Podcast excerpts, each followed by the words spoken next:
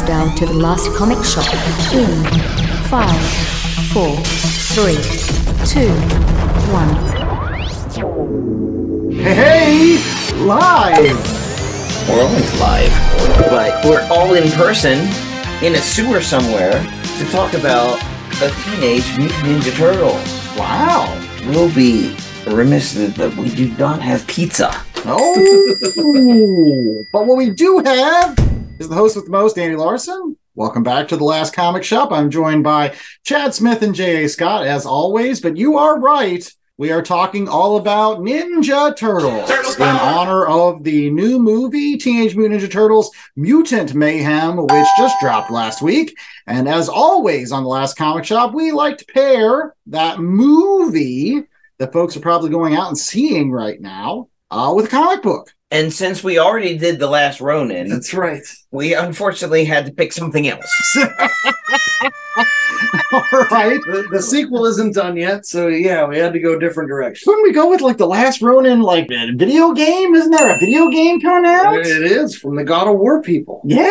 Supposed to be real good. Yeah, but we didn't do that either. No, no, we did not. There are a lot of really good Teenage Mutant Ninja Turtle we- video games. We could have also done like like the original. if you haven't seen the toys that made us, uh, the Ninja Turtle episode, you definitely got to go watch that. I think I talked about that with the last Ronin. We could have done Yes. that. Ah, but what what did we do, Chad? So we chose to review the first volume of Saturday Morning Adventures Teenage Mutant Ninja Turtles.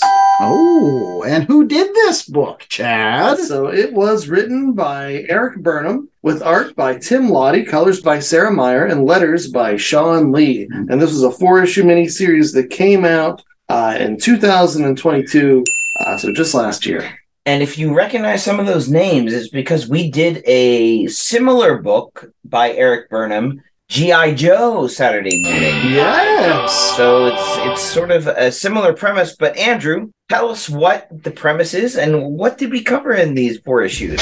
Well, the 10 cent synopsis is simply put, this is, seems to be like four issues of the typical either weekday or Saturday morning adventures of the Teenage Mutant Ninja Turtles from the late 80s, early 90s. The the television show. Right. The cartoon, which, I mean, again, catapulted them to worldwide fame. I don't think, honestly, we would have gotten Teenage Mutant Ninja Turtles movie or video games or anything if it had not been for that cartoon series. It took off like gangbusters. Now, Chad, uh, going back to that toys that made us, was it the cartoon that made the toy, or was it the toy and then the cartoon? So it turns out Eastman and Laird had their very successful comic book, but it was too violent. And so as they were shopping into different companies, Playmate Toys decided they would take a bite, but they insisted that there was an animated cartoon to go along with it. So the cartoon actually was produced and released first in 1987, whereas the toys uh, didn't come out until 1988 and then flew off the shelves yeah. from that point forward. And that is true. I mean, that first five part miniseries that was released for the Teenage Mutant Ninja Turtles cartoon series, it was very well done. And I remember having it on VHS. And it it wasn't until later on that, as we'll get to in this review, things kind of started getting a little bit watered down in terms of plots and interest and and got further and further away from the Teenage Mutant Ninja Turtles roots of the comic book series. So, that being said, this comic book series that we reviewed is based on the cartoon that was produced to sell the toys. So, Well, it's again, it's it's almost four individual episodes. Unlike the uh, GI Joe series that we uh, reviewed last Christmas, I mean, there's no storyline that runs through all four episodes. You really get just again this this first story about going into like some video game, and then another uh, issue about uh, a, a rock warrior from Dimension X coming to Earth and learning the true wonders of rock music and how that's wonderful. I then there's a horrible, horrible issue about Casey Jones, and, and maybe I'm showing what I thought of this series overall, but I then the fourth one is about a bunch of like nanobite mousers that infect Splinter's bloodstream, and they have to do like the Fantastic Voyage. Oh, I was thinking Ant Man and the Vision. That too. I was thinking Innerspace. Th- that too. Long story short, though, I mean, it's just four individual stories that you could have got again on a VHS tape and had nothing to do with each other, other than the fact that the Teenage Mutant Turtles are in there. Shredder shows up once in a while. You got Bebop, Rocksteady, you got Mousers, you got Splinter, you got April O'Neil, you got the folks that work at Channel Six. Shrugs. So let me give you my initial thoughts and then I will throw it to the both of you because I was reading this when I was flying across the Pacific, so I did not have a lot of time with it. And I have to say, I was underwhelmed. Unlike the G.I. Joe one, as you said, there wasn't an overarching story. It felt like I read one, I read the other. Nothing really grabbed me. But the thing that took me out of it the most, this is meant to be based on the television show Teenage Mutant Ninja Turtles, the Saturday morning cartoon, but the art didn't mimic the cartoon art. It mm. was almost there, but it was like a bad facsimile. And that, for me, really drew me out of trying to build that sort of reality warp to get me into I'm reading a comic book about a cartoon. Because it definitely wasn't the Eastman and Laird comic book turtles. This was the cartoon turtles, except not quite. It was like cartoon turtles light, and then it was just like, why do I care? So I had really issues with that. I was going to say, too, as a, a longtime G.I. Joe fan, there are very distinct differences between Larry Hama's G.I. Joe comic book that originally came out from Marvel, which will be coming out again soon through Skybound, uh, and the uh, animated G.I. Joe cartoon. And so last year, whenever IDW started the Saturday Morning Adventures with G.I. Joe, they really leaned into what made the cartoon great. And as as we alluded to, the art style was, you know, they looked like screen grabs from the cartoon. It was so spot on accurate. Now, for me, I, I I'm admitting my bias there because I was a GI Joe guy. I love that cartoon. For me and the the Ninja Turtles, honestly, as the Ninja Turtles were becoming more and more popular in late '80s into the early '90s, I watched the cartoon, but I never got into the toys as much you know, and I had read a handful of the issues of the comic, but they were darker, they were black and white, and they didn't appeal to me as much. So I, I wasn't as invested with this franchise going in. But especially coming off of the heels of that G.I. Joe series, where like it felt like the G.I. Joe cartoon, this one felt like a comic book about the cartoon. And I, I, remember back in in the heyday of the Ninja Turtles, Archie put out a Teenage Mutant Ninja Turtle series and I know they would take big swings with that one. They turned Raphael, they put him in like an all black suit for, you know, a series of issues. It's a little bit remiss. I didn't have access to my my old collection to see if this matched up more with some of those issues, but it definitely did not match up with what I was used to out of the Teenage Mutant Ninja Turtle cartoon. Well, I'm going to say this point blank. The biggest problem for me with this particular book, unlike the G.I. Joe book, is I actually have fond memories of the GI Joe. in my brain, it's it's come all the way around, right? Like there was a point when I loved it as a kid. I grew out of the GI Joe ca- cartoon and, and in my teenage years, but then eventually I came to acknowledge the great work that it was done. I mean, the Sunbow animation was wonderful. It's like that to Transformers series. Like those are really good series, which is which I feel, yeah, they're a little bit rough around the edges, but there's really good episodes there. Like uh, the the one episode where Shipwreck goes to that one place and Cobra gives him a, like a wife and a daughter or something, and like they end up being like these clones that end up melting.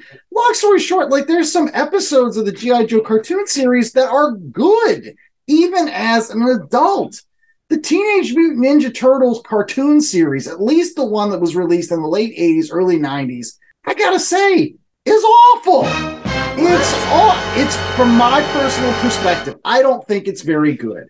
I think it's campy, but campy in a bad way. Like there are better Teenage Mutant Ninja Turtle cartoons out there, especially in the years since. My favorite one is the one that they released in the early 2000s, that Teenage Mutant Ninja Turtles, Go Turtles. I watched that, and it's because they pulled a lot more from the comic books. Raphael is like aggressive in there. All the turtles have the right personalities. Oh, just Wait, they tell you the personalities right in the beginning. Raphael was cool but rude. Give me Uh, a break. Come on now. Michelangelo, he's a party dude. Heroes in a half shell. You got a Power. car- you got a cartoon series that wasn't very good that I'm not a big fan of, and then I'm reading issues by issue three, which I said Casey Jones, one of my favorite characters from the Eastman and Laird comic book series. He's done dirty in those cartoons. He never gets to take off his mask. He's not a real character. He has no relationship with April O'Neil. And in issue three of this series, they just decide to continue to do that, which pissed me off to no end. That's the point of doing the Saturday morning adventures. It is based on the cartoon. That's like trying to get, uh, you know, GI Joe comic book uh, Snake Eyes versus GI Joe cartoon Snake Eyes. One dances with the wolf in the snow, Okay. and you know has himself a radioactive time. All right. The other one is Super Mega Ninja. All right. Well, I'm not. So, so I I don't want to judge it just based on the fact that I didn't like it because maybe I didn't like the cartoon. The only thing I can do is compare it to what we read previously with GI Joe, where GI Joe had an overarching plot across the four issues. This did not. I think some of the the decisions they made on how they presented the stories worked in in the GI Joe run did not work in the Turtle run. That being said, let's move on because we could all just sit and bash the fact that we obviously all did not really appreciate uh, this this outing. let me let me jump in here and posit an idea because one of the things about GI Joe in that book is it was such a great nostalgia trip for those of us that loved GI Joe back in the day. And I feel like we're talking more about the GI Joe book than the Ninja Turtles. But I wonder if this book didn't go the opposite route.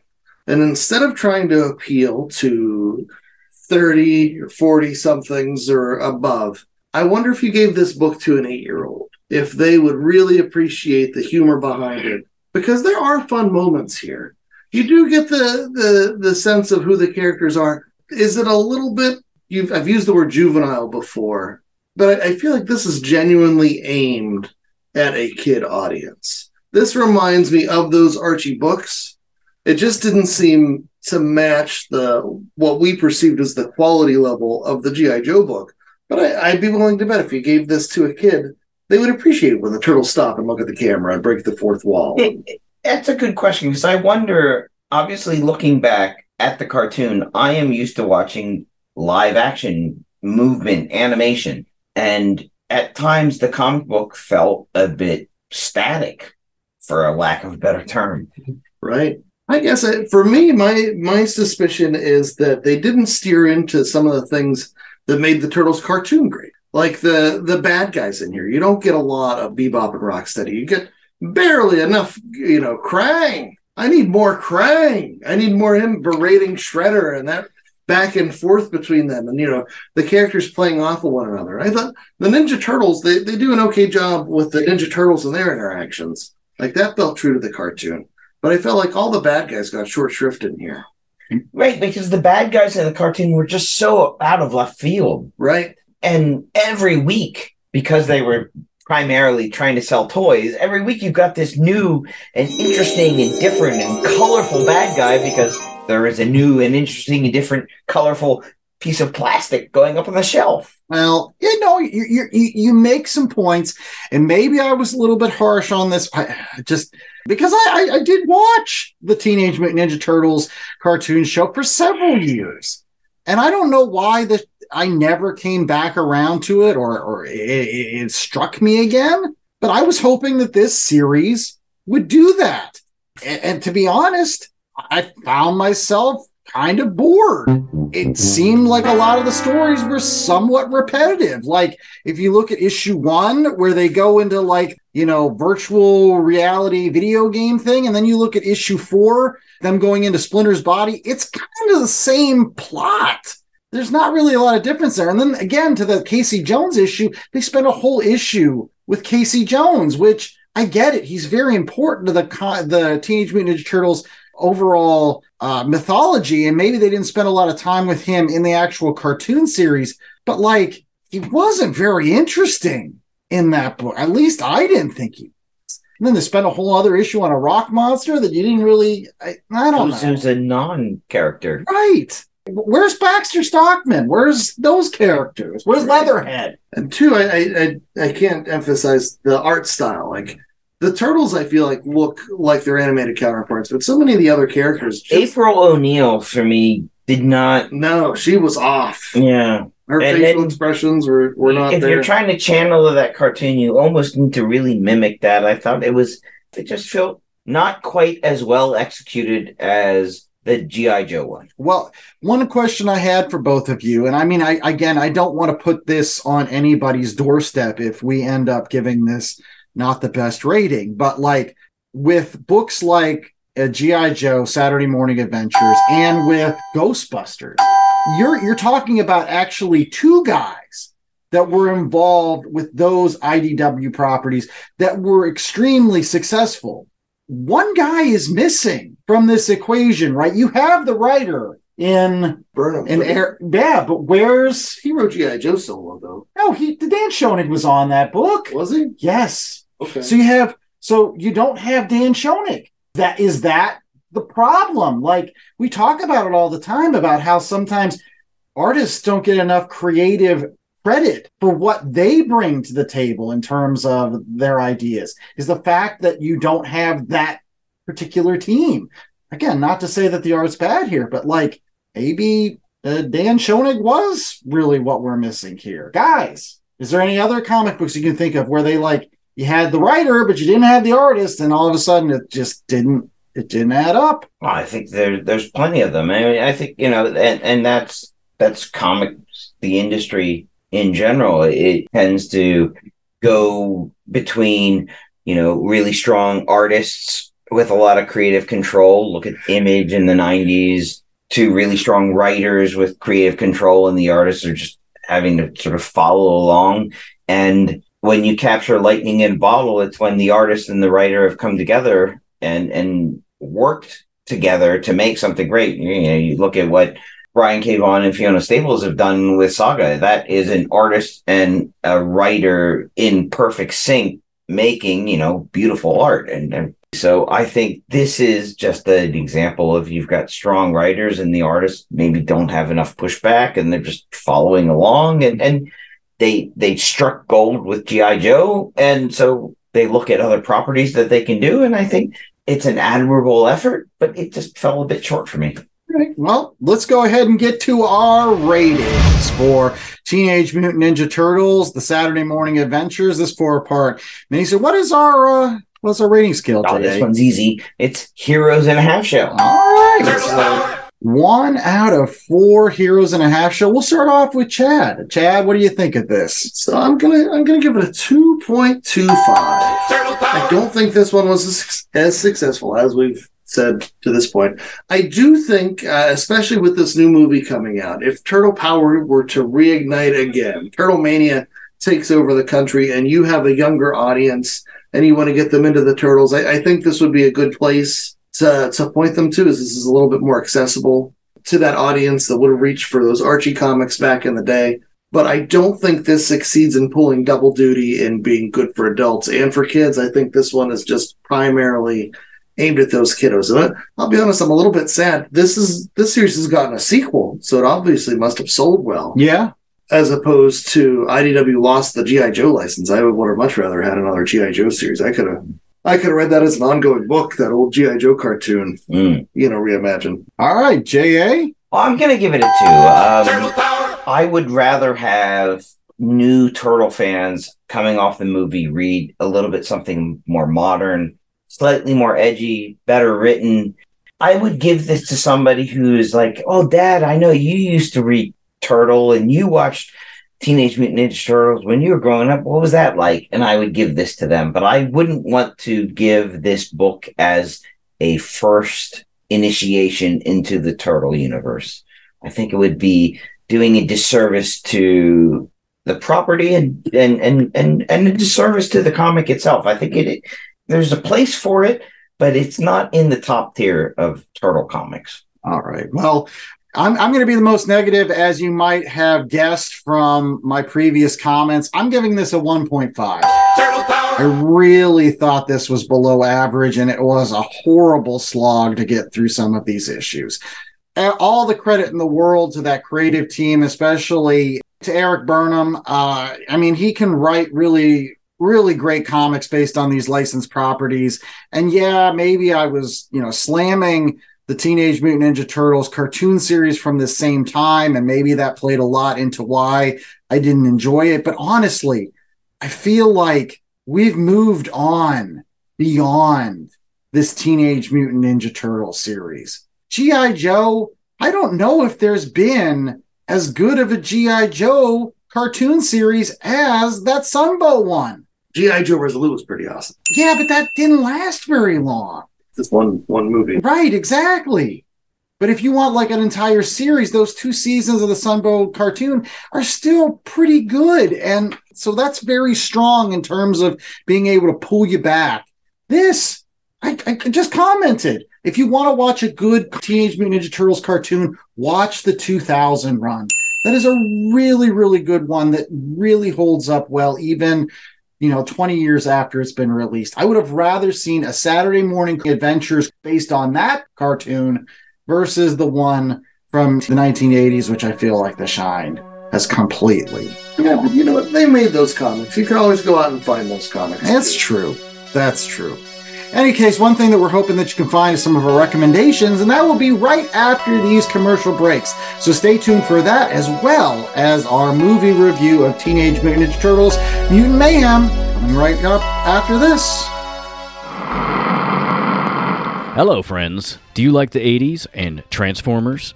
We are the Autopod Decepticast, and we started our podcast doing a minute by minute breakdown of the 1986 classic animated feature Transformers the Movie. We've since moved on to an episode by episode review of the G1 series and just started season 3. We have over 180 episodes, so if you're just discovering our show, there's plenty of gold to stuff into your ears, and it is very funny and fantastic. I'm not biased. We are on every podcast aggregator you could possibly stomach Apple Podcasts, Stitcher, Spotify, Google Play, and our web presence is autopoddecepticast.com. We are at APodDcast on Twitter and all of the things. Autopod Decepticast, friends, for all your animated Transformer needs. Hi, I'm Kevin DeCristofano. And I'm Sean Flanagan. And we are the Ninja Turtle Nerds, your weekly podcast covering the Ninja Turtle comic book series one issue at a time, plus the video games, the cartoon show, the VHS tapes. If it's Ninja Turtles, we'll cover it. Ninja Turtle Nerds is available wherever you get your podcasts. All right, we're back with more of the last comic shop, and it is now time for recommendations. Yes, that time of every single show where we give you other comic books that you can pick up at your local comic book shop, in addition to Teenage Mutant Ninja Turtles: The Saturday Morning Adventures, if you are so inclined. Uh, there's also some other great Teenage Mutant Ninja Turtle books out there as well. Maybe those will be some recommendations. I don't know. I, I haven't talked to the guys. What do you say, J.A.? I'm going to cheat a little bit. I'm going to recommend two books that we've already reviewed. Wow. One, because you can go back and listen to the review because they're all Evergreen. evergreen. And two, because I've read them already. So it's an easy one. I'm going to recommend both the G.I. Joe Saturday morning cartoon series that uh, we've talked about at length on this show uh, because it is this concept done properly, I feel, and and much better. But also for the Teenage Mutant Ninja Turtle fans, The Last Ronin, which that one appeals to anyone who maybe has read the original Eastman and Laird run, or someone who is interested in what Eastman and Laird did originally. So that is what I am recommending. So you- would you would you say that folks coming out of Mutant Mayhem may want to go and get Last Ronin, or you think that's too too above their you know? No, I think I think it would fit well. Okay, sounds good. My uh, recommendation this week is actually another licensed property that we've often often talked about on the last comic shop, and that is Star Wars. And there is a fantastic book out there that you can get in trade right now called Star Wars Vader Dark Visions. And this is actually similar to Teenage Mutant Ninja Turtles, in which it was a collection of different stories all about the Dark Lord of the Sith. You know, one of the most famous and iconic villains in all of fiction at this point, Darth Vader. And some of the stories that they tell in this particular collection are really imaginative. All of them are written by Dennis Hopeless Hallam, artists such as Pablo Villa, uh, Brian Level, Daniel Lopez, Javier Pina. So, I mean, it just runs the gambit. But these are just amazingly creative stories. Uh, there's one story where basically Darth Vader crash lands on a planet and has to fight a kaiju, which is awesome. He does that on horseback with his lightsaber, As, and, he becomes like a local legend. They're like, everybody talks about the day that the, the Black Knight fell from the sky and killed the dragon. Super cool stuff. There's another story about Imperial Commander that is so scared of what Darth Vader might do to him if he fails in like capturing this rebel squadron. He flies a star destroyer through one of those giant space slugs faces, and still he fails. But my favorite issue of all time is a simple story about this young med tech that's working on one of these star destroyers who falls helplessly in love with Darth Vader and has like romantic visions of the Dark Lord, like things out of like those Harlequin romance novels where on beaches and oh, take off your mask. I don't care what you look like. Oh, no one will come between us. and just let me tell you, the end of that story, picture perfect. I can't recommend this series enough. As part of my summer series of books you should read at the pool or here at the summertime, it's one of the best. Everything's light, everything's wonderful. Darth Vader, Dark Visions, check it out. Okay, and for my recommendation, I'm going to stick with the Teenage Mutant Ninja Turtle bent, but I'm going to go uh, back to 2015, 2016 when they put out uh, James Tynion and Freddie Williams work together on a Batman Teenage Mutant Ninja Turtles crossover miniseries. Uh, the first miniseries ran for six issues, and it was one of those things that captured the essence of what made both properties great and managed to elevate them at the same time. They actually ended up making a an animated movie, which is also really fun, but I don't think it reaches the heights of the comic book. And so there was also a follow up sequel, I want to say, that came out around 2018. But if you're you want a Ninja Turtle fix after watching this movie, I definitely would recommend the Batman Teenage Mutant Ninja Turtles crossover miniseries. Like I said, the, they they capture the enthusiasm and the whole teenage aspect of the Ninja Turtles, and they cross that over with the Damian Wayne and Batman and all the fun that's to be had there. The, the turtles are in the Batcave. There's all sorts of fun but yeah, that's the the code or that's the main word to play for these is just it's fun. It'll make you re- remind you of all the things you loved about both the Batman the animated series and the Teenage Mutant Ninja Turtle cartoon, while still telling a story that's new and fresh. Uh, so get the books, uh, watch the movie, read the books again. Uh, you'll love them all. Yeah. I, I actually won an exclusive variant cover of the first issue of that run because I answered a lot of questions right at a comic book trivia night at a local bar. Congrats to you on that one. I know, right? That was one of my door prizes for winning this. Was like so. Long story short, I'm kudos to you on that recommendation. And kudos to everybody that checks out the last comic shop every single week. Make sure that you're doing that by rate, reviewing, and subscribing over at www.lastcomicshoppodcast.com. I think we only have one more movie review for the rest of the summer. I think Blue Beetle's coming up in a couple Summer, of weeks. but not for the rest of the year because they keep putting these things out. I You kn- grumpy old man. that's true.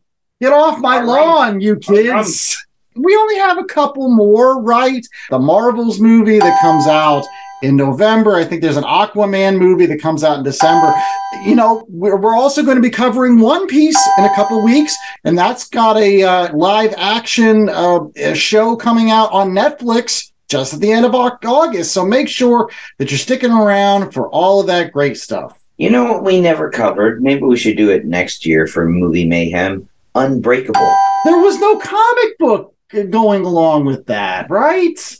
And it was stupid. anyway, I, I'm not a fan of most M Night Shyamalan's Sixth Sense. But any case, what are you a fan of? I am a fan of local comic shops. We always encourage you guys to support your local comic shop. There's that comic shop locator out there at www.comicshoplocator.com where you can find a place near you to pick up some of the books we recommended today. Uh, while we weren't as crazy about the Saturday morning adventures, maybe the next volume uh, is is going to be better. Or you could find things like The Last Ronin or uh, Batman and Teenage Mutant Ninja Turtles. Find Vader, Dark Visions, get your Star Wars on. Oh yeah, G.I. Joe Saturday Morning Adventures, which may or may not be harder to find now that IDW doesn't have that license.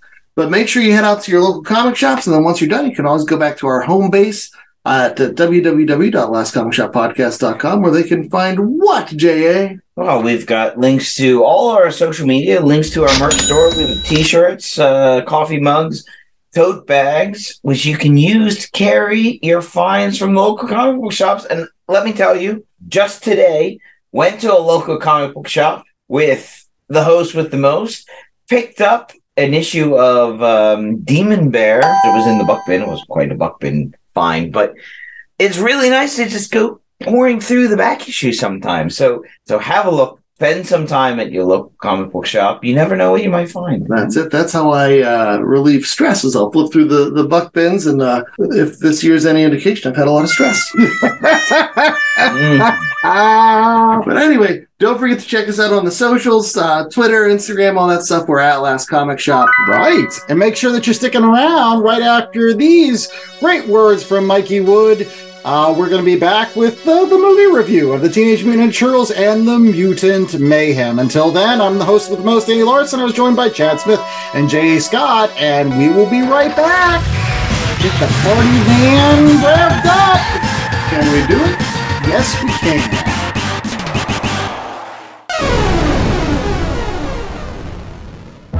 Hey, it's Mikey Wood, frequent Last Comic Shop guest and collector. And as a collector, I'm always in need of boards, bags, long boxes, and more to house all those comics. That's why I use promo code LCSPOD to get 10% off my orders at BCWSupplies.com. Not only does it get me a discount on BCW's already low prices, but I know using LCSPOD at checkout is another way I can show my support to the Last Comic Shop podcast in their continuing mission to bring fans together under that big comic book tent. So if you're in need of comic book supplies, head out to bcwsupplies.com and use promo code LCSPOD today. That's LCSPOD. So remember, if you have comic books and you want to put them into boxes and bags, Wait a second, hold on. Where did you come from? I, I, you I weren't was, in the previous segments. I was It's our good the- friend Mikey Wood. Hey, I Hey! was in the back recording a commercial that you've played before. It was like every I single appreciate the live read every time, Mikey. That's Yeah. Live. right. Uh, no, you know what? I only do one show a night, man. I only do one. If you missed it, you missed it. That, that, that's it. Go back and rewind. It's a it's a podcast. You can move the little thing back. Mo- Go ahead, move the thing back, and I'll I'll wait for you. All right. Well, Okay, one thing we're back. not going to wait too long for is our movie review of Teenage Mutant Ninja Turtles: Yeah. The Mutant Mayhem, or just Mutant Mayhem. I guess the isn't in there. No, Uh, if you're wondering where JA is, this movie unfortunately did not come out where he lives yet. I don't know. Long story short, he's not on the rest of this show, so we are joined by Mikey Wood, and he Yay. is going to kick off this movie review with giving us the, the credits list for this particular movie because it was star studded. It for an animated was, film. yes. It was directed by uh, a gentleman by the name of Jeff Rowe, who uh, was the co-writer and co-director of The Mitchells versus the Machines, which is also awesome. I love that one. And he was a writer for Gravity Falls and Disenchantment. Gravity Falls, which is great. Disenchantment, I couldn't get into, but uh, it was the screenplay is by uh, some guy named Seth Rogen uh, and Evan Goldberg, Jeff Rowe, Dan Hernandez, Benji Samet from a story by Brendan O'Brien and Seth Rogen and Evan Goldberg and Jeff Rowe. Um, of course, based on characters created by Peter Laird and Kevin Eastman. It stars uh, Micah Abbey, Shamon Brown Jr., Hannibal Buress, Rose Byrne, other people like John Cena, Jackie Chan as Splinter, Uh, Ice Cube as the, the the villain. Giancarlo Esposito plays Baxter Stockman. Post Malone does a voice somewhere. Paul Rudd, Maya Rudolph, like so many people. And the one of the best things about it is that the music, the soundtrack is phenomenal, filled with great hip hop, wonderful, wonderful stuff. But the score is by Trent Reznor and Atticus Ross. Wow. Yeah, man, and it's real good. This movie is real good, and it's from Nickelodeon Movies and Point Grey Pictures and Paramount. So Well, there yeah, you go. Did you see the the shout out to Star Trek and the Paramounts? yeah, yeah, this- yeah, yeah, yeah. This is the best, Chris. Stand up of Chris Pine is is Kirk is good stuff. Any case, uh, ten cent synopsis, Chad. What happens in Mutant Mayhem? Was there a lot of mutants? Were there a lot of mayhem? Indeed. So Seth Rogen and company decided to make a teenage coming of age story starring everyone's favorite uh, mutant ninja turtles. And so basically you get the turtle origin a little bit and then they fast forward 15 years later to when they meet uh, Puke O'Neill. I mean April O'Neill. um and she is trying to suss out a big time crime syndicate that's going on. It's going to be her big story to give her a shot of redemption. And meanwhile, Leonardo, Raphael, Michelangelo, and Donatello are just like normal teens. They want to be a part of the world. They want to be accepted by people. They want all those normal teenage things. And so they decide they're going to help April, and in turn, hopefully, she can help them to to gain acceptance. And then along the way, they meet Ice Cube Superfly. He has a whole crew that includes Rocksteady and Bebop and uh, Ray Fillet and Mondo Gecko. And so you meet all these different characters. Then it turns out, spoilers, Super Duper Fly has an evil plan, and then he turns into a giant monster, and then they have to stop the monster. And uh, and there you go. And then the turtles come of age as part of that process. Well, there you yeah. And I've always enjoyed animated adaptations of comic books. I've always preferred it, to be honest, than live action because like I always feel like comic books to live action is like two steps away from the source material versus animation and comics, which are kind of like cousins. I'm I'm just gonna point blank say it. Best two comic book related movies that came out in 2023 are the animated ones, right? I mean, this and Across the Spider Verse. And my question to you two guys is plant your flag. Which one has the better animation style? Chad. Oh, for me, it's it's a very easy answer. That's across the Spider Verse.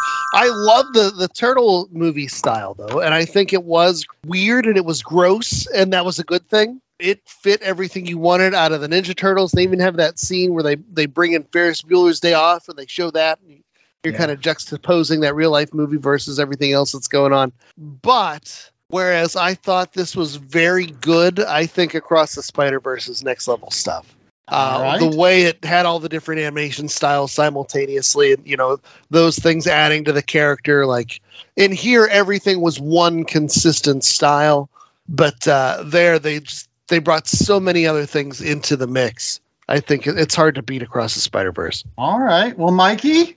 Yeah, that's that's uh, across the Spider Verse is. I was going to say I'd seen it all with the first one before, but that's not really true. Um, they did a lot of new stuff with it. I, I'd have to go just for the sheer spectacle of it and the sheer variation of it. I'd have to go with that. But I like I like that they both have this sort of vibe to them where it, it almost looks, especially with Mutant Mayhem, it almost looks stop motion or claymation or something Yes. A little bit. because yeah because they, they they kind of what they do is they limit the frame rate is what is what is what does it and um it looks so cool and lush and and and neat like what they're doing with cgi now is just I, it sucks because you know I'm glad that Laika's still out there doing stop motion stuff because stop motion is is, is an incredible art form. But this it, it was a it was a pretty film. So No, I, I, I, think I'm actually going to give the edge slightly to Mutant Mayhem. Honestly, I, I, I, I- not to say that uh, Across the Spider Verse wasn't groundbreaking,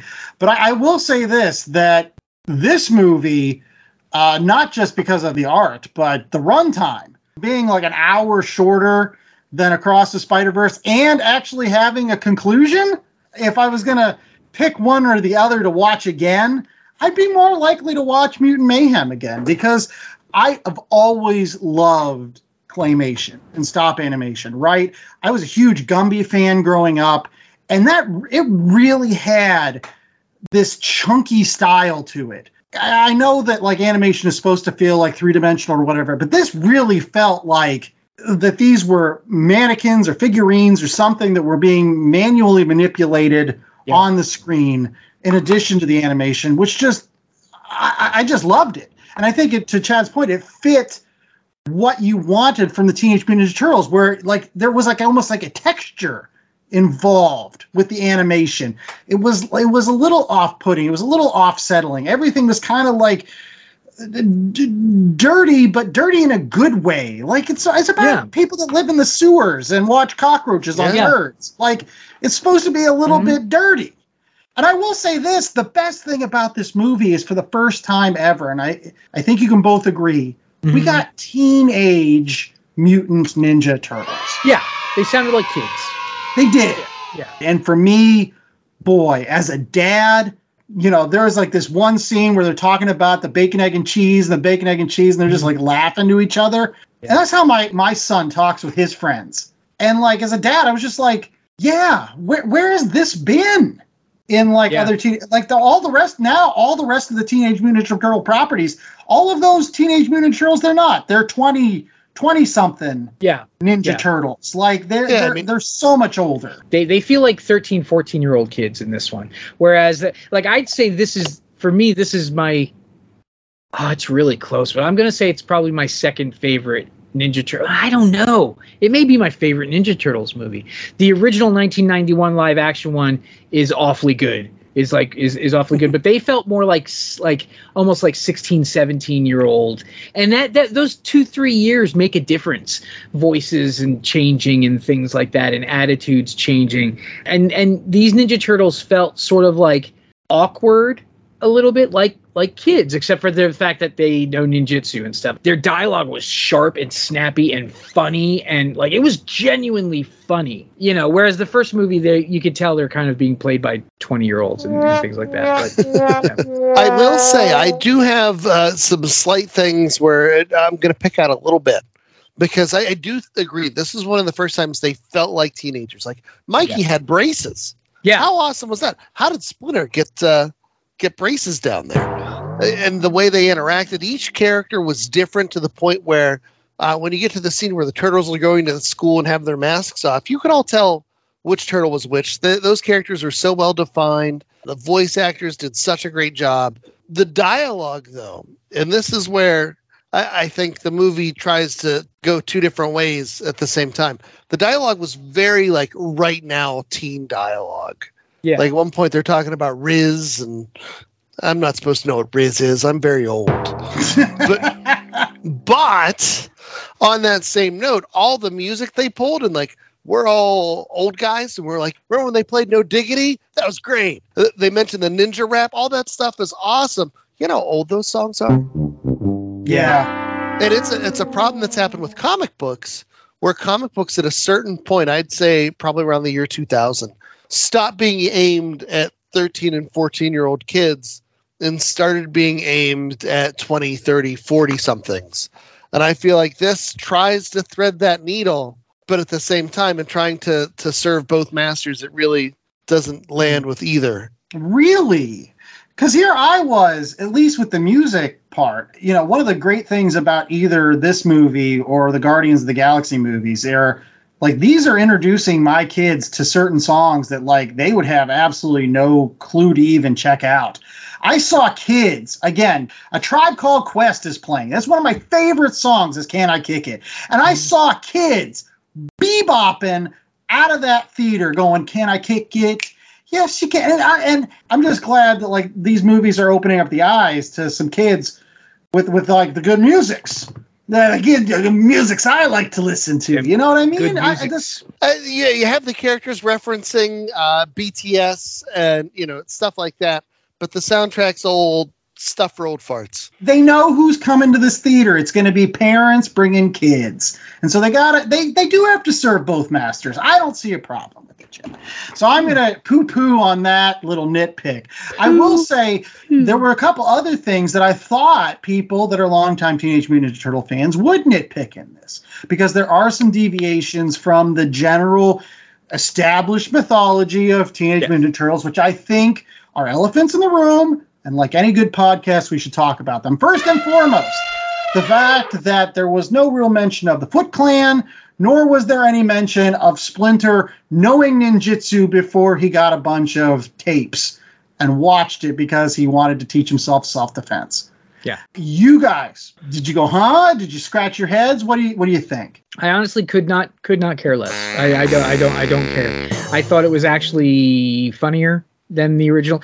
Uh, One of the complaints that always happens with Ninja Turtles media crossing over into something that's that's kind of kid related, um, that these these old school comic book guys come in and complain about is they're they're like the comic was an ultra violent blah blah blah comic and no it wasn't it was not it's like tell me you've never read ninja turtles without telling me you've never read ninja the original comics weren't ultra violent or anything like or, or super dark or anything like that they were more so than the than the cartoon Yeah, but they, definitely weren't the cartoon. yeah, they were more than the cartoon was and everything like that. But I, I don't think they were they were much different.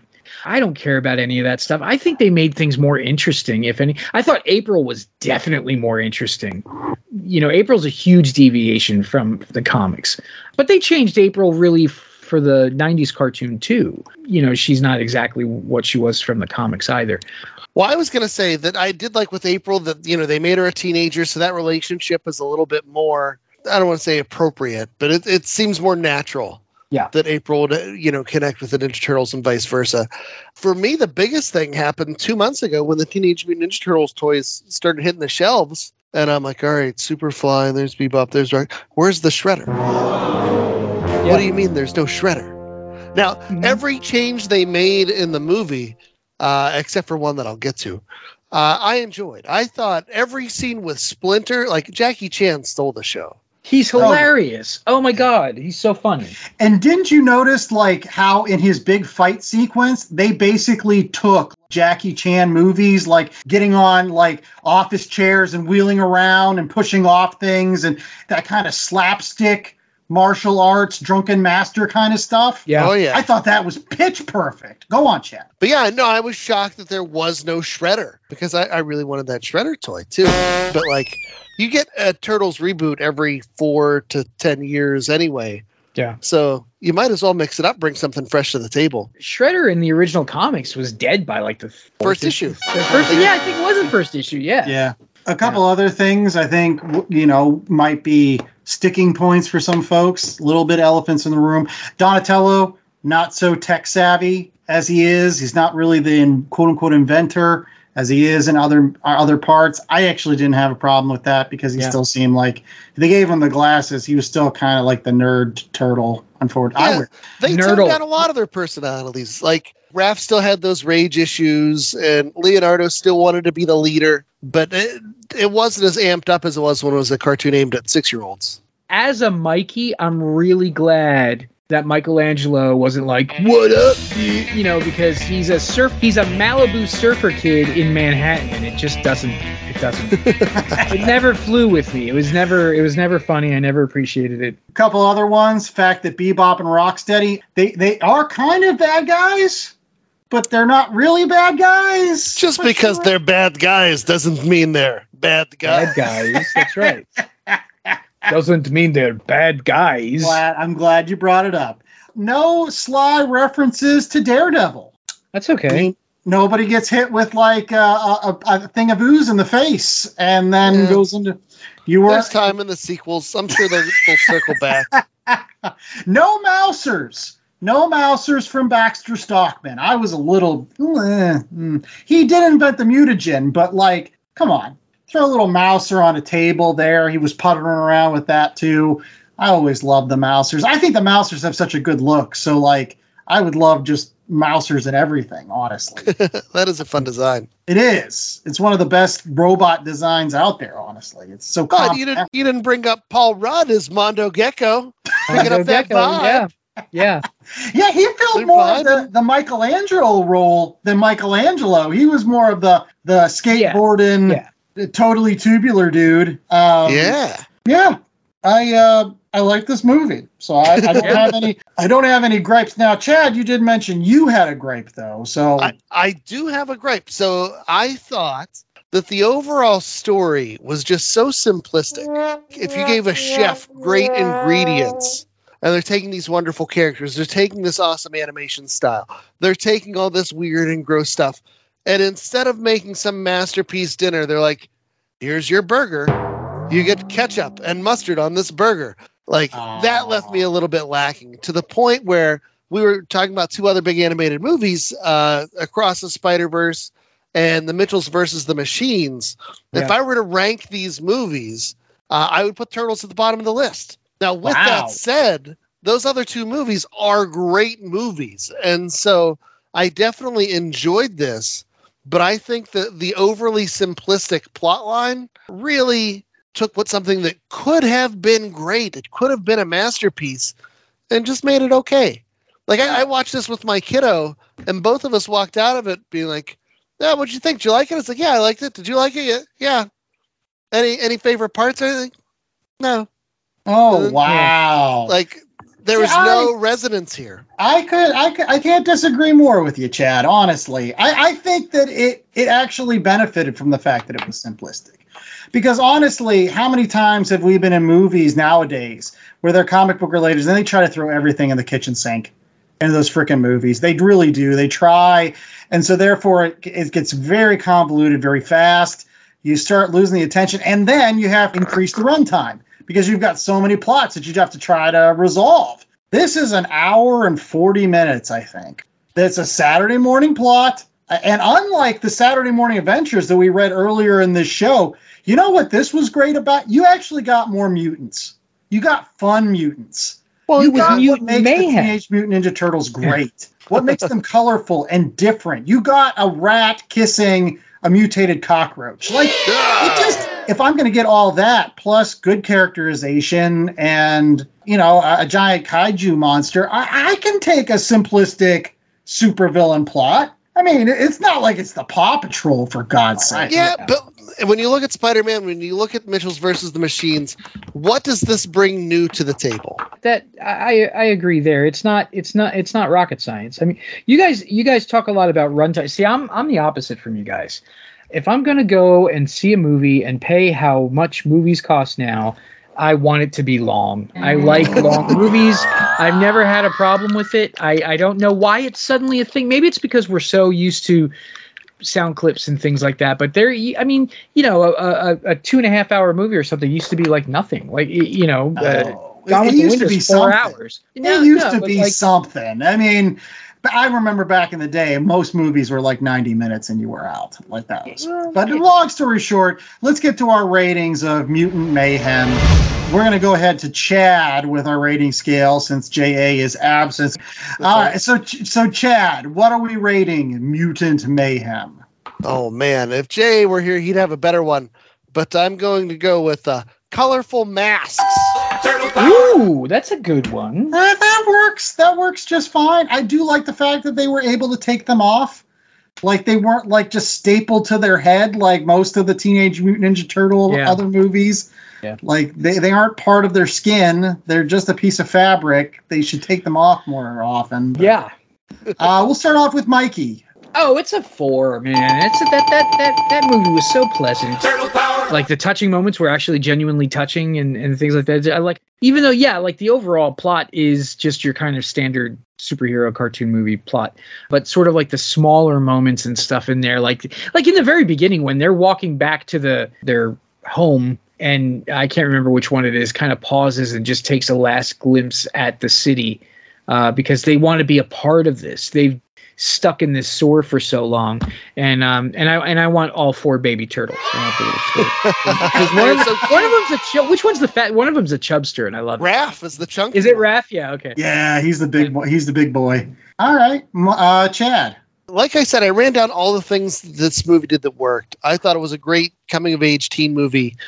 I will dig it for that plot though. And I had super high expectations for this because that that commercial with the "Can we kick it?" Like, Yeah. man, did that set the bar really high for this movie? So I thought it was good. I said it, it was lots of fun. I don't know how much I'm going to remember it. Like I feel like I saw it a couple of days ago, and and a lot of it's already gone. But I enjoyed my time while I was there, so I will say 3.75 colorful masks. Well, I'm going to go with Mikey and give this a good old four colorful masks. All four turtles are showing up with their masks. As, as I mentioned earlier in the show, I'm not a huge Teenage Mutant Ninja Turtles fan. In fact, a lot of the bloom has come off of the rose for, of Teenage Mutant Ninja Turtles for me. Oh, they milked it. Uh, it- it- it- it's something. It's just It's too much milking. it's not unlike He-Man and the Masters of the Universe or G.I. Joe or Transformers or any of these other licensed properties of my youth. The Teenage Mutant Ninja Turtles came in at a weird time where I was transitioning away from kitty stuff. And so therefore some of those older things are still equated with kitty stuff. This was equated with kitty stuff, but in a good way. Kitty stuff as somebody that's a dad and is looking back on not only his, you know, own childhood and teenage years and the rough times that I would have, um, you know, in acceptance and finding your place and wanting to be a part of that bigger world, but also my kids going through that uh, currently. So for me, it really did hit me where I live in, in a lot of ways. And I and I will say this from the terms of the plot. Uh, one other thing that I wanted to kind of mention was there were some deeper themes. I want to say here, uh, if you think about the characters of Splinter and Superfly or whatever, uh, it is the uh, classic story of what happens sometimes with folks when they're marginalized by the rest of society they're somehow they they they rise above that and and and, and, and like the, i guess the kind of splinter character in this or they become radicalized which is what happened with uh, you know superfly in which they want revenge on all those that treated them poorly. And and so i think there's some thoughts to that. And so i thought the character development of splinter especially was was kind of deep. And i really liked that claymation style oh boy. That Yeah, that that cool. whole animation st- if i didn't gush about it i'm going to gush about it again. The funny thing was after leaving the movie with my kids the first thing that jacob said was like where does this come in the teenage mutant ninja turtles continuity? Does, the, does the cartoon show come immediately after that? Is that why they're in and i'm like you remember that movie with all the different spider-mans? That's kind of like what's going on. You can just look at these reboots as like their own separate universes. You These tell just- you tell him Mikey Wood tells says not to worry about continuity because continuity ruins everything. Um, tell him Chad says you'll get your continuity, kids. yeah. Uh, so there's going to be a TV show that fills in the gap until we get to the next movie. So the kids will get their continuity. Don't worry. Yeah. Oh, oh, I'm going to definitely be watching that show for sure with my kiddies. Mm. And we hope that you're back to watch or listen. Well, it's more listen. You can't really watch us very much. But any case, to more Last Comic Shop next week. We're going to be having a fantastic interview with a bunch of folks from Three Rivers Con that we uh, went to uh, earlier this summer. So P. Craig Russell and Michael T. Gilbert and uh, Pat Olliffe. Uh, all will be on next week's show. So make sure that you're sticking around for these great interviews from great comic book creators. Until next week, I was the host with the most, and I was joined by Chad Smith and Mikey Wood and James. Matthews. Uh, and we hope that you stay safe, stay mutated, and remember that if I had a loaf of bread, I would be the host with the toast. Oh God. Uh, Yeah, that doesn't even make sense. I quit. Don't. Bread and toast are different. If you had a loaf of bread, you'd have a loaf of bread. It's not toast until you toast it. Yeah. Oh my God god. damn it, Andrew.